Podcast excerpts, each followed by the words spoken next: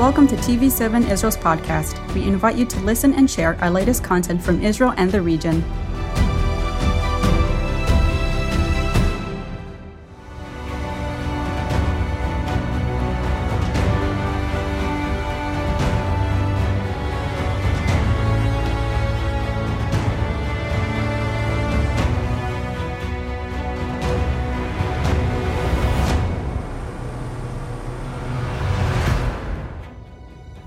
Remains afflicted by war, and while discussions of a possible cessation of hostilities are periodically reported on by Russia and Ukraine, the events on the continent's eastern flank are merely one move on the global chessboard ridden with strategic competition by great powers and regional actors alike. Good evening, I'm Jonathan Hessen, and thank you for joining us for yet another episode of TV7 Europa Stands. Joining me for today's panel is General Klaus Naumann, who is the former German Chief of General Staff of uh, the Armed Forces, or Bundeswehr, as well as the Chairman of NATO's Military Committee. Thank you for joining us, General. Thank you. Also joining us is Dr. Rafael Bardaji, Spain's former National Security Advisor and currently the CEO of Worldwide Strategy. Thank you. Colonel Richard Kemp, a former British infantry commander and head of the International Counterterrorism Intelligence Team at the British Cabinet Office, and General Gustav Hägglund, who is Finland's former Chief of Defense, Commander of the Finnish Defense Forces, and Chairman of the European Union Military Committee. Thank you for joining us as well, General. Thank you. General Naumann, we would like to start with you today. Uh, as usual, on the 24th of last month, you said in, in an article or in an interview you gave to the Handelsblatt, uh, and I would like to quote it specifically Putin's illegal and by no means justified war of aggression, you said, against Ukraine annihilated the European peace order established after the end of the Cold War, which was based on the Helsinki Final Act and on the 1990 Paris Charter agreed upon by the OSCE member states. And then you went on to stress that there is little to no hope for returning to that order. That is a bleak reality indeed. Do you uh, stand behind those words that we will not see the same Europe that existed before the war uh, escalated in Ukraine? I think uh, that is a correct statement. Even a couple of days later, uh, we are confronted with the ruins of the European peace order. We will not be able to restore it. I will go even one step further. We will see global change, and we do not know yet where to go for. Dr. Bardaji? No, I think uh, we are coming back to an old principle, which is basically the opposite of what Europe has been forging and working for in the last 70 years. Is everyone for himself. Uh, the Ukrainians are fighting alone basically, and, uh, and the countries are taking base, mm, essentially national-based uh, positions. So I think uh, the collectivity of our security is in danger, and uh, even if we are presenting a, an alliance united against or condemning Putin, on the ground the reality is that everyone is taking care of himself as much as he can. No? Colonel Kemp? I, I agree with that entirely. I think uh, history is going to judge Europe and NATO very, very badly for standing by and watching what's been going on in Ukraine. Now, I recognise that NATO and other countries have imposed pretty severe financial sanctions, etc., on Russia and other restrictions, and I also recognise they've provided the Ukrainians with weapons, with uh, some training, and also intelligence. All very vital things to keep them fighting. But the reality is they've simply stood by and let and watched Ukraine get mauled by Russia when they could have done something different. And I think that's something that, uh, as I say, history will judge us badly for that. General Hägglund? Mm, I think it's very difficult at this time to, to uh, try to predict the future. Uh, certainly, there will, there will, be a big change uh, in, in the in international order, but very much be, uh, uh, actually depends on the uh, outcome of the Ukrainian war. Uh, it, it, uh, it could be that Ukraine bec becomes a Afghanistan in potence too. the Afghani, Afghans have defeated two superpowers, the Soviet Union and, and, the US, and that, that's, a, that's a possibility. And if, if that occurs, then uh, Russia, Russia will be a, a, a uh, uh, uh state almost expelled from the from the international community has to go closer to, to China and so on. Uh, the other possibility is, of course, that they will somehow succeed there, and that will uh, form a, a, different future again for, for, for, for, for Europe and, and, NATO. But one result, certainly, from this attack is that uh, uh NATO and the European countries have uh, understood that war is still possible and, and started providing more more troops and arms than, than, than, before. Well, I'd like actually to quote your late father, uh, General uh, Waldemar Hägglund, who was the commander of uh, uh the 12th Army, if I'm not mistaken, on the Karelian front uh, during World War II. And uh, when he asked uh, and uh, uh, with specifically with regard to Finnish resilience in the war against the Russians, whether the Kollaa will hold, and Kollaa obviously being one part of that front. And I'd like to ask you, General Naumann, will Ukraine hold? I think Ukraine will resist for a long time to come. And the Russians are suffering terrible losses. They miscalculated, obviously, the capability of the Ukrainian armed forces and the will to resist of the Ukrainian people. Whether Putin was wrongly informed or not, I simply do not know. But uh, he did not achieve a single of his, any one of his objectives. He succeeded in producing results which he had never hoped for. He formed the Ukrainian identity which didn't exist before. He forged the Europeans to a unity which didn't exist for a couple of years. And miracle, NATO suddenly stands united, and the Americans are once again the leader of the free world. These are things which no one had expected. And for that reason, I think whatever the history will judge, this thing was a failure and it will lead Russia not to a greater Russia, but to the decline of Russian power. Indeed. Well, according to uh, confirmed intelligence sources, uh, at least a quarter of the FSB uh, were removed from uh, leadership positions, uh, something that indicates frustration in Moscow. Mm-hmm. Dr. Bardaji? No, obviously, I think it's a big consensus nowadays that the campaign, as predicted by Putin, has failed. Having said that, in Ukraine today there are several campaigns at once. In the south, I think the, the, the, the Russian army has been much more effective in cutting all the access to the Black Sea to Ukraine. In the north, they stopped moving troops uh, several days ago, almost a week ago or more, just to reorganize the, the combat units. I think what they didn't expect was the kind of asymmetric response by the Ukrainian army. Instead of confronting the, the assault brigades and tanks, they were against the logistical supplies uh, lines, against the, the oil and the gasoline needed for the tanks to move. Uh, so they were paralyzed basically. Mm, but the Russians still has many options. If we are moving from uh, blitzkriegs concept to an attrition warfare style, I think the Ukrainian has nothing to do against the, the Russian.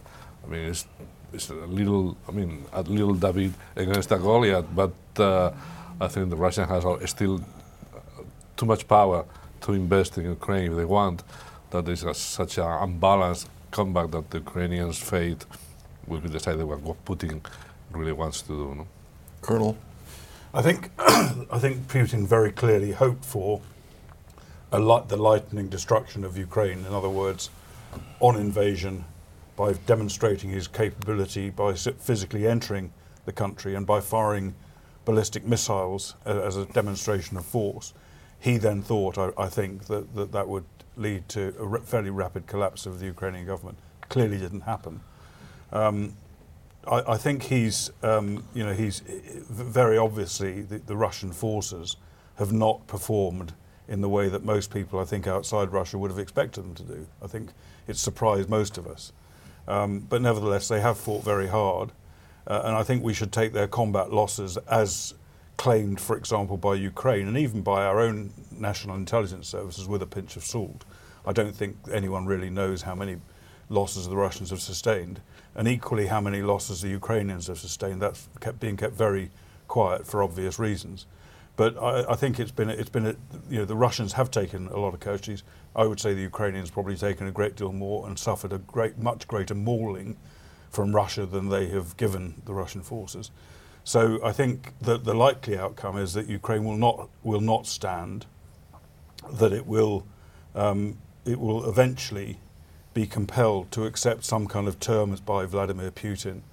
Um, you know whether it, whether this is uh, neutrality, renouncement of any possibility of joining NATO, confirming the uh, recognizing the uh, the the, uh, the Russian nature of the Crimea and areas of the Donbass uh, accepting a land corridor. I think those things will, they'll be painful for Ukraine, but I suspect Ukraine eventually will have to come to those terms, which means, of course, that Vladimir Putin will have won. Indeed. General Hägglund? Uh, when you refer to the Finnish Winter War here, my father, uh, and so on, there are actually a lot of similarities between the, the, the Russian attack in 1939 against Finland and the attack now against Ukraine. Uh, uh, and um, I think that Putin follows a little bit uh, Stalin because Stalin is his, uh, he admires Stalin and, and uh, it's the kind of a ideal for him. Uh, he, Stalin enlarged the empire, uh, whereas Lenin did not and so on. So, so he, uh, the, the Russians, when they attacked, when Stalin attacked Finland, he thought that it, he would be received by the Finnish labor uh, like, a, like a liberator.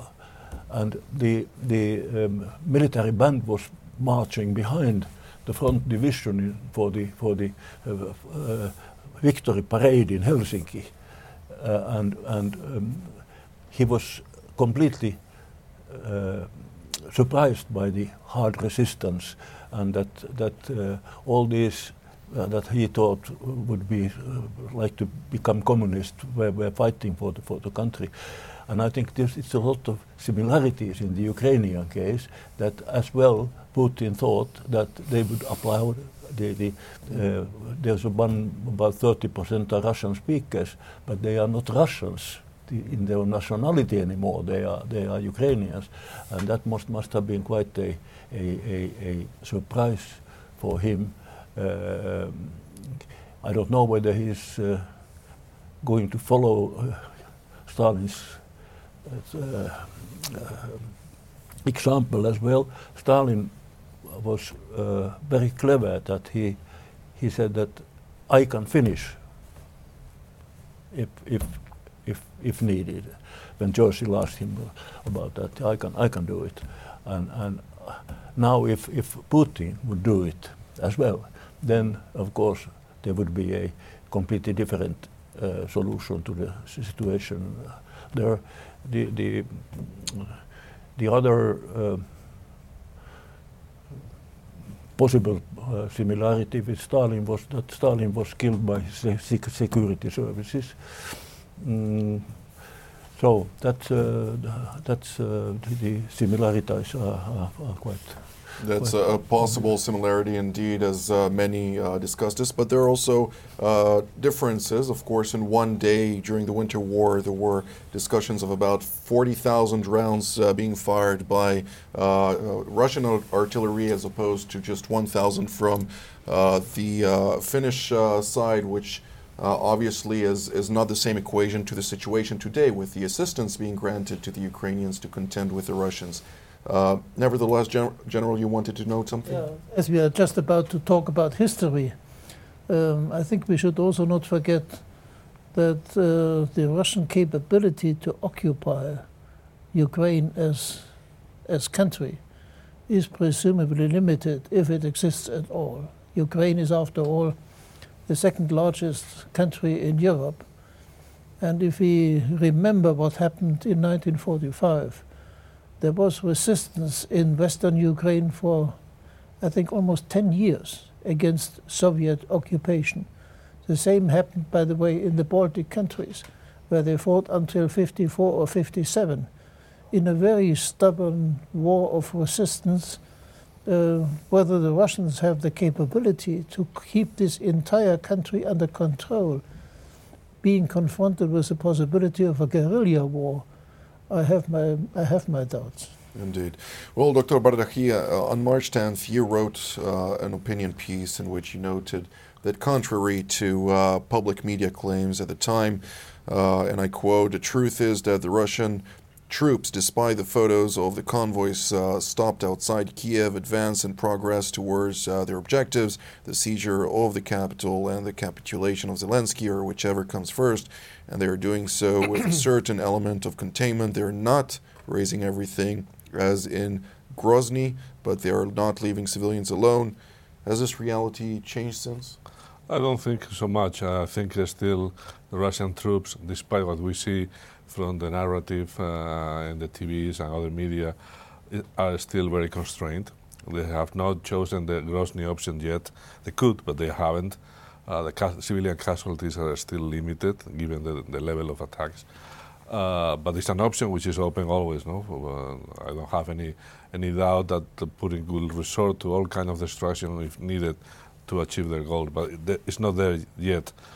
Uh, but what is more surprising, actually, is not what we see on TV or from satellites or from intelligence on the ground. It's what we don't know yet. We are still a month and a half after the aggression. We don't know what goals of Putin's are. We don't know if Zelensky government should go or he want to take the occupation of the full Ukraine, or he will restrain to just get the Crimea and the Donbass incorporated into Russia.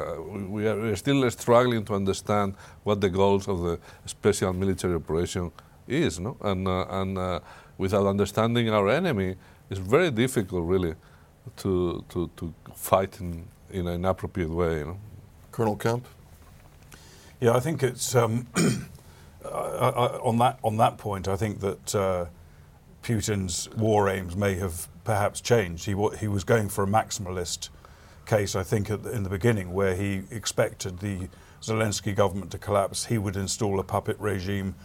Russian tr- Russian troops, certainly in some parts, but certainly in in uh, eastern Ukraine, would be welcomed, um, and you know he would be able to control the whole country one way. I think that's that's been severely revised, and his objectives now, I would guess, and as, as Raphael says, nobody knows what his war aims are, but I would say his new war aims are to uh, to end this conflict with possession of, um, uh, of, of the areas of the Donbass, of Crimea, of the land corridor, possibly in due course of Odessa. We don't know whether he will, in fact, go and deal with Odessa and, uh, and, and perhaps end it like that. I think that's a, a, distinct possibility, leaving the rest of the country, you know, to its uh, own devices, and then maybe have another bite in a few years' time. Indeed. General Hägglund, uh, I'd, I'd, like also to add to uh, this point. Uh, just at the preliminary stages of the Russian offensive, we heard also the Russian Foreign Ministry threaten both Finland and Sweden in particular about potentially making the case of joining NATO and the North Atlantic Alliance, uh, saying that it will obviously bring about devastating consequences and much more. Is this a threat you take seriously, or uh, is this something that you look as hollow rhetoric? There's nothing new actually in, in that. Uh, Putin stated already on a state visit uh, uh 16 that uh, it's up to Finland to become a member, but of course, Russian will then take a lot of military and other uh, counter actions to that. So, so we have been aware of this, that it would be a Russian negative reaction to, to, to Finnish uh, NATO me membership. Uh, this was only a repetition of something that we had heard, heard, heard, heard before. Uh, now they mentioned Sweden as well that that uh, that I haven't heard before, but uh, so that was maybe maybe they were uh, more afraid that that it both countries would now now now join NATO. Mhm. Uh, actually, uh, you, you were referring earlier a li- little, little bit to, to, to my um, opinion of, of, of a NATO membership, and I was until until 20 years ago I was for Finland entering NATO, but then as a, as a chairman of the EU military committee, I visited all the candidate countries, the candidate both to NATO and to to to to, to uh, uh, EU, and the same song in all of these countries. General conscription down, uh, defense outlays down, uh, uh, and uh, the philosophy being that when, when, when, when we support with our crisis uh, uh, management forces uh, US operations in, uh, Afghanistan and Iraq and so on, then they will be so grateful that they will defend us. And, we don't need to have anything else except for these uh, crisis management uh, um, forces.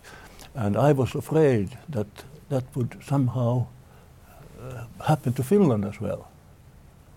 Uh, although there, there's a, quite a difference with all the other these all these other combatants in uh, continental Europe during World War II were occupied, except Finland. Finland was the only ex- ex- exception. Uh, uh, UK, of course, but it, they were not on the, on the, in the continent. So, uh, uh, so, so uh, maybe even this estimate uh, maybe maybe we, we would still have kept the, the defense. Anyway, now we, we did it when we did not join NATO.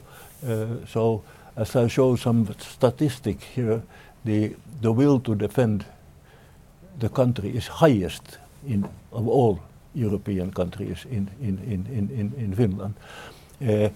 Uh, but uh, and the other reason then was that actually the option to join NATO, the possibility to make to, to make NATO membership has been quite a, a, a, a protection for us concerning pressure from Russia because they knew that if they start pressing us, then we will join NATO. Uh, so it, it, it has been a, a very good situation for To us. find the balance between Yeah. the two sides. But now everything changed. For, first, these all these countries that disarmed are arming again, especially German, uh, Ger- uh, Germany, and and um, and then uh, the the uh, the um, argument of, of the possibility to join NATO and so on is not relevant when when when when, when uh, uh, as, as a, as a, as a break to, to, to Russian invasion when, when, when, when they are anyway occupied in, in, in Ukraine. So I have, I have changed my, my mind for uh, actually now and, and uh, uh, because of the uh, war, war, war in, in, in Ukraine. Even though, General Naumann, we're speaking about uh, arms race and trying to uh, replenish uh, European capacity to contend with such realities. Uh, you started your command on, on uh, at the time of a brigade, if I'm not mistaken, of how many tanks, which turned into When I commanded the first German Corps, which was at the time the most powerful army corps of NATO in, in its entirety, I had approximately two, uh, 2,000 Leopard 2 tanks under my command.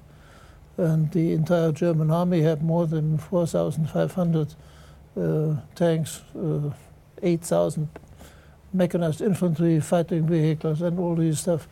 It's all gone. And we made a terrible mistake, Gustav. You're absolutely right. We were among those who believed we can do it with a little bit of uh, peace support operations and crisis management. That was a tragic mistake. Uh, we have learned our lesson. And as we often do in German history, we always fall from one extreme to the other. Now we are back to the 100 billion uh, rearmament program plus 2% per year in real terms uh, for our defense budget. Within a couple of years, we will rebuild. And we always we were always better in our history in rebuilding uh, And sustaining. than the other way around. Um, so we will do it, and uh, let's say within 10 years, uh, the German defense budget, if this line continues, and under Putin's criminal act, it will continue. Um, this will be the biggest defense budget in Europe. And whether this is a result Putin had wanted to see, I don't know. I bet not. No, at least uh, having a defense budget of about 35% larger than the Russian defense budget says something indeed. Uh, nonetheless, when we really look at the global stage, uh, the, the Russian maneuver into Ukraine was initially also intended to showcase its capabilities to the Chinese, something that obviously the Chinese are now looking at and are asking multiple questions whether this was the right uh, way to go ahead. We saw just last month, the, the latter days of last month, uh, the uh, Chinese and the Russians meet together, the foreign ministers for that matter, uh, and while Wang Yi uh, provided, at least uh, by his office, a statement saying that there is an increased urgency of collaborating and deepening cooperation between China and Russia. Uh, we saw the, the uh, Russian uh, foreign ministry speak more specifically on uh, condemnation of the West and the sanctions regime on uh, Russia for its offensive in Ukraine. How do you see this currently? Is there a certain um, shift within the polarity of the world? Are we seeing a new world order being forged right in front of our eyes? Well, um, I think we are seeing a new world order, but that's nothing new. That was not related to Ukraine. President Xi announced his objective of uh, establishing a new world order by the year 2050, I think three or four years ago. And his claim is that the Chinese model should be the role model for the world. Um, Putin uh, agreed to support this idea of Xi Jinping, but he is now, I think, in a in a strange situation. He is not the, in the driving seat any longer of this bipolar alliance. He is weakened. He will get even weaker as a consequence of this war, economically particularly, since Russia has nothing to sell but raw material and weapons. And the entire Western world will try to reduce dependency on Russian raw material. So I think by the end of the day, Xi will be the one who will lead the Russian poodle to make him jump on his lap.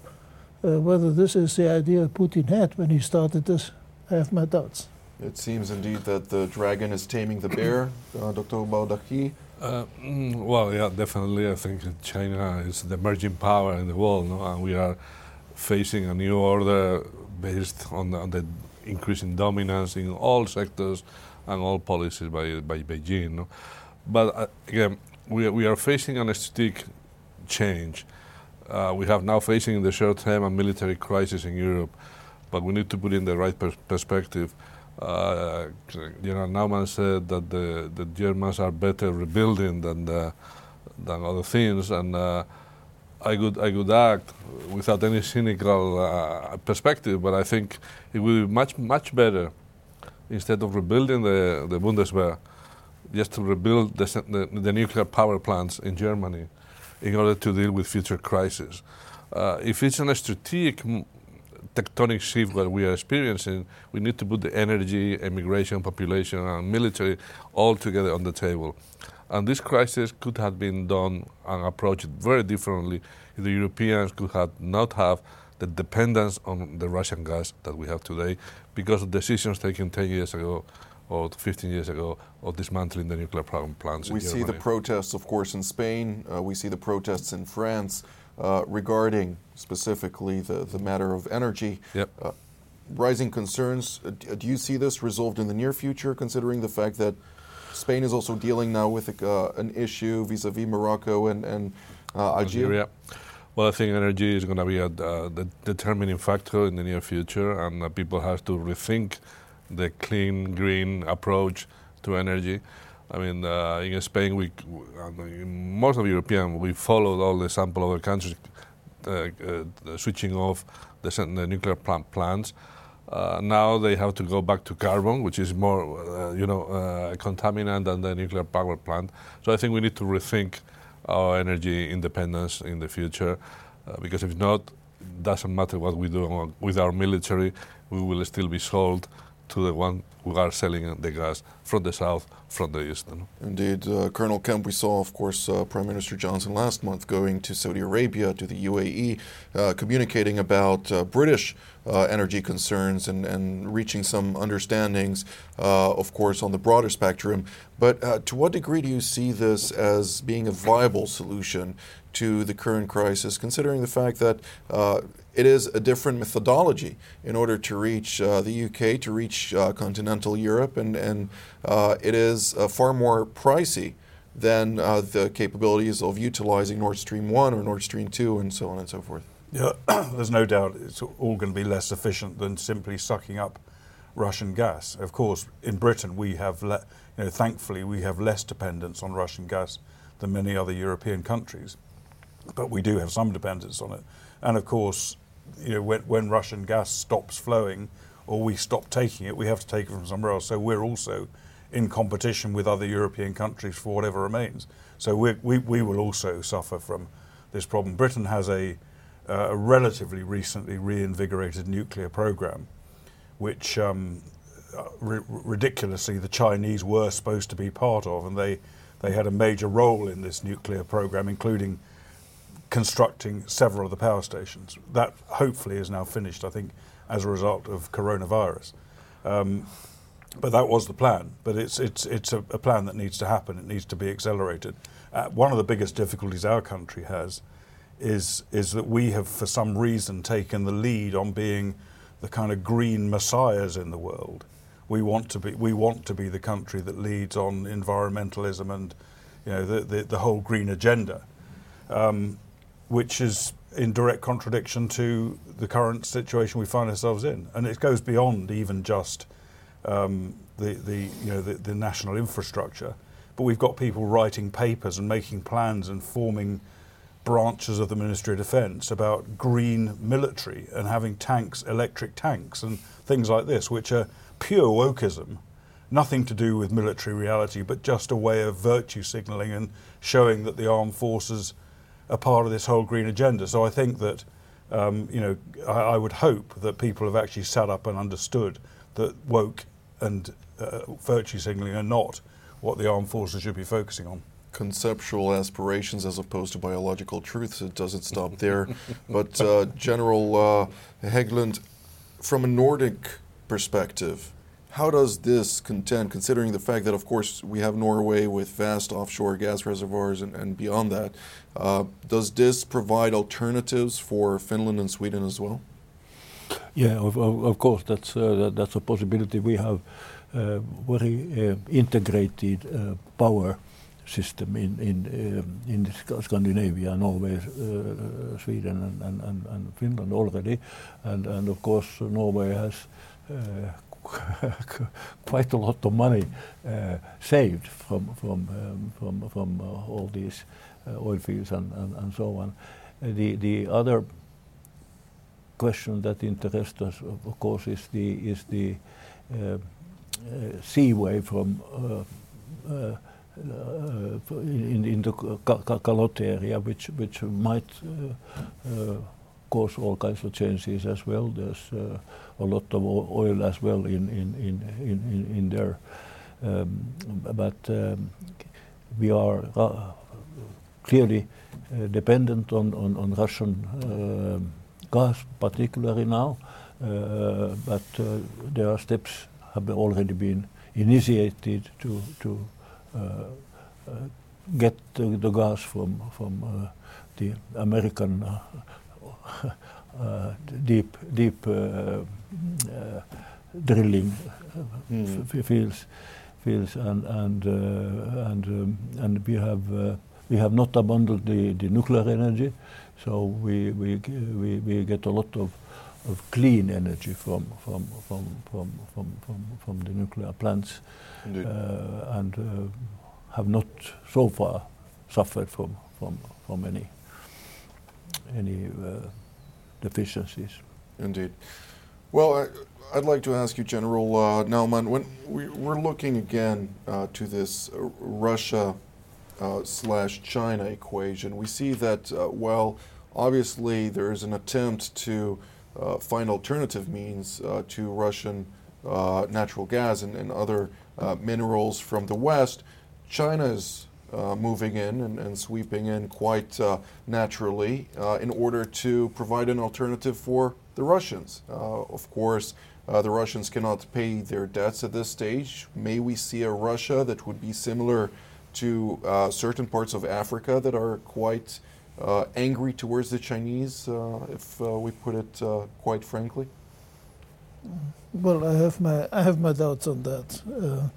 Russia will depend on China. I have there I have little doubt, uh, since uh, the Chinese are the ones who may take advantage of the Russian natural resources. They are building, a, I think, a huge pipeline from Siberia to the south. They are not able at the moment to connect the western gas fields with this Chinese pipeline. For that reason, uh, it is uh, Putin doesn't have too much too much trump cards in his hands.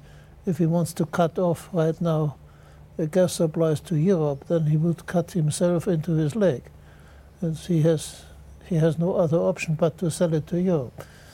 But um, China is pers- uh, pursuing a very intelligent long-term strategy on securing the raw material supply for China and for this ambitious China 25 uh, industrial program. They are in control of some of the most interesting resources, uh, so-called uh, rare earth uh, program. Uh, they have a lot of minerals and metals which we need for modern technology. The Chinese are cleverly sealing off their own uh, places where they can find this thing and buy it in Africa and elsewhere, creating thus dependencies on China. Uh, so they pursue, I think, a very intelligent long-term strategy, which consists of these three legs: the bridge and road thing, the technology 25, and the idea of uh, offering to the world a new, a new role model, a new world order led by China. I think we should we should open our eyes. We should, I think, try to better understand our American Uh, friends and partners that they see this as a challenge of the next years to come, and that we, the Europeans, uh, as the still the most powerful economic bloc in this world, cannot simply stand aside and, and watch it. We have to be part of it, and we have to form together with the Americans a long-term strategy as well to cope with tomorrow's challenge, which is called China. Dr. Bardaji? Well, I agree entirely with General Naumann. No? Nonetheless, the Chinese has to face also some short-term tactical decisions, just a very superficial and frivolous one. If they still keep the policy of zero COVID cases, uh, they will react very wrongly for their economy dealing with the Omicron wave. I mean, we have seen that last week in Shanghai. Shanghai is locked down just because the Omicron is spreading faster than they can contain it. So, um, uh, okay, the long-term vision is there uh, for sure. Uh, they, they, they, are the dominant power in, in, in knowing how to move from here to there. But nonetheless, there are there are different steps which are going to be harder and harder for the Chinese to reach their goal as well. No, it's, it's going to be a, a, all on all society as well. So there are too many contradictions. So let's see, let's see. You know. Well, um, nonetheless, the, the premise of this strategic competition between the United States, uh, Europe, China, uh, and Russia ultimately uh, is on uh, the base of a peaceful nature, a competition on uh, resources and other aspects thereof. But uh, when we're talking about strong power, ultimately the West is far exceeding both Russia and China from multiple angles. does this not bring a challenge into this picture of this aspiration of doing uh, or taking over uh, the the so-called uh, rules-based order as the uh, the hegemon of, of uh, the 21st or 22nd century in their aspirations? Is this not something to to contend with when we're talking about the current realities being played out? I think the um, the Chinese, um, and we've seen their ruthlessness in different parts of the world in recent weeks and months.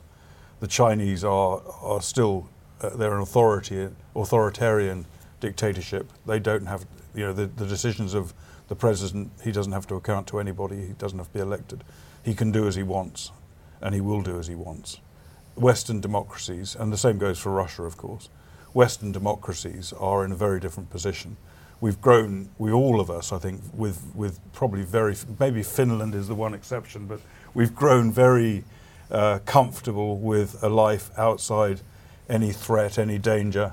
Um, we, we're, we've, we're in what some people have described as a post heroic age in which the very idea of taking up arms and actually preempting or uh, or re- realistically defending against people who attack you, I think has become um, almost an anathema in some in some situations, and th- this has been you know this has been fueled over decades by our political leaders, and so I think that the, you know we may we, we could easily. Um, for example, we could easily outmatch Russia in, in NATO as it stands now. Could easily outmatch Russia, but it won't do because and the, you know the, the nuclear weapons excuse is, is the one that's used as why we can't actually get involved. But the reality is we don't really have the will, we don't really have the determination anymore in our Western societies to, to, to resist this sort of aggression, whether it's from Russia or from China. And I think I don't think this Ukraine war is going to restore that will. I think it may have woken a few people up, but I think we've got a lot further to go yet before we can consider that we will be able to compete in hard power, as you put it, uh, with either Russia or China. Nonetheless, we've spoken about this in previous productions uh, with regard to uh, the AUKUS uh, alliance being forged, and we, we see Australia putting its foot down when we're talking about certain islands in its immediate vicinity being uh, engaging with uh, the Chinese on specific uh, understandings, on specific agreements, and, and the Australians are looking to put specific vessels in certain areas and even utilizing strong power, uh, so to speak, in order to deter those islands from falling into those uh, Chinese trap. Yeah, and I, th- I, I would salute the Australians, and I think we could we could learn a lot from them, not just in in the kind of issues you're talking about, but if you look at their their, their really serious immigration problem they had in Australia, which they cured and dealt with by re- relatively hard military force in a way. Mm. Um, when, when we, whereas we in Europe, our European countries, allow uh, the, the, the, problem just to walk over us. So I think, um, uh, you know, I think Australia is, is probably a few years behind us in, in getting to the stage of decadence almost, I would say, that Europe has got to when it comes to defending ourselves. General Hägglund, I, would like to ask you, and uh, I'll, I'll, refer to you after, with regard to the European Union. Actually, Dr. Bardaji wrote uh, a while back, uh, earlier this uh, last month, excuse me, uh, with regard to uh, the, the promises made by Josep Borrell. Uh, the High Representative of the European Union vis-a-vis uh, the the Ukraine situation, predicament vis-a-vis the, the uh, Russians, uh, promising aircraft and, and other uh, aspects, something he couldn't deliver and he didn't have the mandate to deliver uh, or to speak about, uh, for that matter. Uh, do you see the European Union as an actual player within this equation of the international community when it comes to anything else but economics? Mm not not before they they, they get the, the house in, in, in order.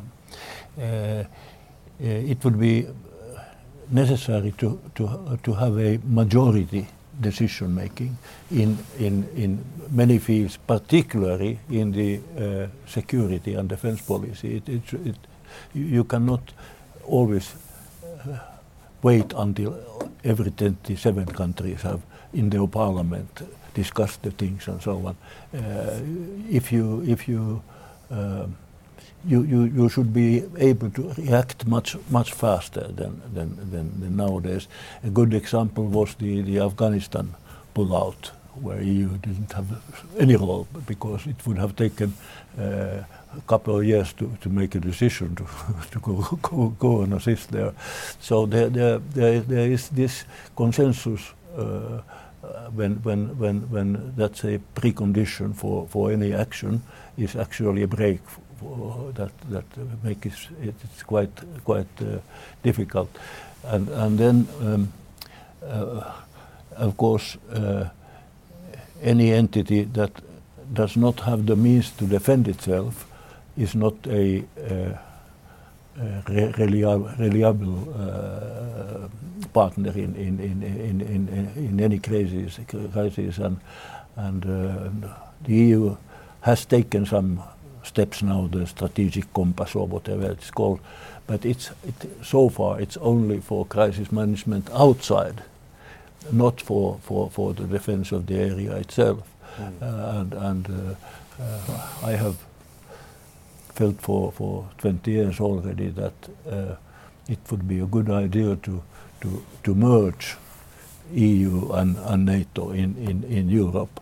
Uh, uh, it, it's very irrational to start building two organizations, military organizations on the, in the same area with the same participants, but make make uh, EU the the uh, European pillar of, of, of, NATO has been my idea already for 20 years, but I have not succeeded so far in, in it. I, I think uh, that that would be very very natural to to to to to to, to uh, merge them, put them, put them uh, mm. together. But of course, then it's important that the EU really gets its decision-making process as well.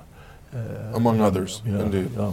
Uh, you would like to interject? Well, just a little uh, anecdote. No? Uh, uh, when I, I, first visited the headquarters of NATO in Brussels in the late 70s, the last century, I was given as a gift a black pen in which you could read "the deterrence equal military capability per resolve. I think NATO has moved from there to a different uh, calculation. It's uh, deterrence means today capabilities plus resolve. But the reality is, uh, it's a multiplication. And in a multiplication, when one of those the, the factors is zero, the equation is zero. And I think we, we have forgotten that. No? We can get the best planes in the world, Raptors, whatever, but if you don't have the resolve to use them, you are not deterring anyone. And that's what's happening. No? As, As Richard pointed Richard out. just co uh, commented on that. No political will. General? Um, I would not give up on Europe uh, at such an early stage. Uh, I think we have learned from this tragedy in Ukraine uh, that there is, at the end of the day, first of all, the necessity to develop the will and the resolve to fight, and if it be until the very last moment, it will come. I'm, I'm sure it will come back. Uh, we will see the strategic compass, uh, whatever the outcome will be. At the same time, NATO will present its new strategic concept. They all will understand that these are hollow shells if there is not the resolve of the nations to fill the paper with the capability to act and in particular with the will to fight. If that is not there, then the best armament is not worth anything. And if we have learned anything in, in, from this Ukraine crisis, and I think some of our people have learned it, then it is a determination of people to fight for their countries. They will never fight for an anonymous thing like NATO or the European Union. It doesn't mean anything to the infantryman on the, on the ground. He will fight for his country, for his family. And that we have to remember once again. And as soon as we understood this, I think we should not forget these bunch of 33 nations in NATO, led by still the most powerful country in this world, has the capability to achieve everything if there's the will to do it. And there I come back to what Richard said at the beginning. Had we, had we been a little bit more intelligent and had we been awake when Putin uh, occupied Crimea, had we understood what he has in mind, he has, has he had told us all for years, but we didn't pay attention to it. Had we understood, the situation might be different today. And I think if there's one conclusion, we should never be again as helpless as we are at the moment. To watch the children are suffering, like I have suffered as a child in the bombing nights in Munich, that must not happen again in Europe. And there we have to learn the lesson. Colonel Kemp? Yeah, I think um, General Naumann's absolutely right. And, and the only way to prevent it happening again is to inflict the maximum possible damage on Vladimir Putin and Russia. And um, that's not just while this war's going on and while the world's attention's on Ukraine, it's also after it's over, whatever, whatever the outcome. We have to maintain pressure on Putin. Putin has to be seen, has to, has to, has to uh, feel the pain and be seen to feel the pain. And my recommendation actually would be that either internally or by Ukraine, he's taken out of power. I, I agree with President Biden the other day when he said this man should not continue to be in power. Now, were Ukraine to decapitate Russia, that would be a lawful act of self defense. He is a supreme commander in chief of the Russian armed forces who is illegally attacking Ukraine. So they, they would rightly, be, if they were able to, and I doubt they would, be able to take him out, or alternatively, someone in Russia. Those would be good options, I think, if they came, came about. Maybe not uh, the most likely thing to happen. But assuming that doesn't happen, the, the, the maximum damage must be inflicted on him because if it isn't, he's going to continue. He's not going to leave. He's not just going to finish with Ukraine. He's going to, um, you know, he's going to look at the Baltic states. He may even look at here at Finland. He's going to look at other countries. He's going to retaliate if NATO push forward their forces, as they've said they will, onto their eastern boundaries. Dr. Bardaji, oh, General? Uh, Richard is right on the mark. If we don't stop it now, if we don't convey to him the message that he will suffer incredible damage on Russian territory, then this will go on. Then Ukraine is just a prelude to something to follow. But in addition to this message to get across, it will be maximum damage, however we'll do it. We have to keep open when and where we'll do it, since uncertainty is the most essential element in the risk calculation of our opponent, and we have, we have to make him insecure, whatever will happen. But he must know that it will happen. And this needs to be, of course, coupled with resolve. Definitely, in, in many fields, not simultaneously, you know, uh, in confronting, uh, the, uh, supporting the, the resistance in Ukraine, and up to little things like uh, indicting, indicting Putin in the International Criminal Court. Could you imagine that the same operation could have been conducted by Israel in the in a country in the borders of Israel? They will be already hung in, in, a, in a type of Nuremberg uh, style uh, case. No, I think uh, the institutional, the international organizations should start moving against the aggression of Putin, the illegal actions, the, the, the as, as, President Biden said, the war criminal acts uh, taking place in, in, in Ukraine. No? But uh, the problem is that, as uh, General Naumann said, it caught us in the worst moment of the West, disarmed mentally and, and, and, and materially. You know? and, uh, and how can we rebuild in a race against time? Because Putin has much more cards now in their hands than us. So, but it, it has to be done. No? How? Well, that's the million question. No? Um, Dr. Uh, General uh, Hägglund, obviously Finland uh, has not yet made its decision regarding NATO. Nonetheless, no, no, no, it is uh, in the process of force buildup. It is uh, procuring uh, systems, whether it's the F 35 or other systems, that are interoperable with NATO and with Western all alliances. The time, all the time we have. Which indicates that it doesn't matter whether the title is NATO or not, it has the capacity to receive the backing from the West if the West has the resolve to provide it. Are you able to trust foreign countries to come to Finland's aid uh, if such a situation arises similar to the one in Ukraine? Uh, we have a saying from the uh, what is it? Uh, 757, I think it's. Marshal Augustin. It's it's it's it says that stay afterward. Stay here on on your own ground. Don't trust foreign he- help. So uh, we are not building our, our defense on, on, on that, but we are very prepared to take, we are, we are very uh, um, much using the same standards as, as, as, uh, as NATO, and, and uh, some people even say that we are, we are closer to the NATO standards than some NATO countries. in, in, in, fact, so, so that has been very important for us to be able to, to, to receive that, help, but the defense itself is not built on, on, on, on somebody coming and, and, and doing some it for, for us. But I think that if we if we fight as bravely as, as in the last uh, World War, we, we are certainly are going to, to, to have uh, friends who, who, who, who likes to come and, and help us, like Ukraine has, has now. That's, that's, a, that's a good good example. Concerning the uh, solution of this Ukrainian crisis, it's as I have understood it now, uh, in a way, Putin as is suggesting a, a divi division so that he keeps the eastern part and, and uh, the rest of Ukraine um, uh, uh, stays independent but uh, uh, uh, but uh, not military allied or so.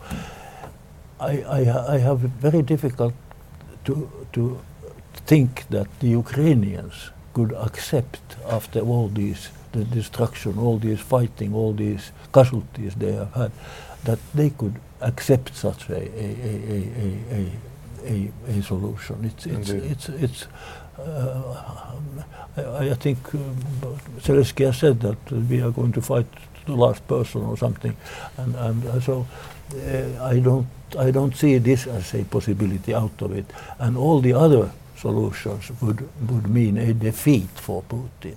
Indeed. Well, this is all the, t- uh, the time that we have for today. Uh, you were, of course, speaking about the late Field Marshal Augustine Ehrensvärd. Yeah, that's right. Yes, yes. Indeed, who built a very special fortification, which was later also conquered by the Russians uh, out of all. But uh, we will leave that to another uh, program. Oh, Uh, you I'd are, like you are very, very, very uh, aware of Finnish history. That's good. Indeed. Uh, General uh, Naumann, Dr. Bardaji, uh, Colonel Kemp, and uh, General Hägglund, thank you so very much for being part of today's panel. And I'd like to thank our viewers as well. And we will see you next time. Thank you for joining us in another TV7 Israel podcast. For more content, visit our website at tv7israelnews.com or follow us on social media.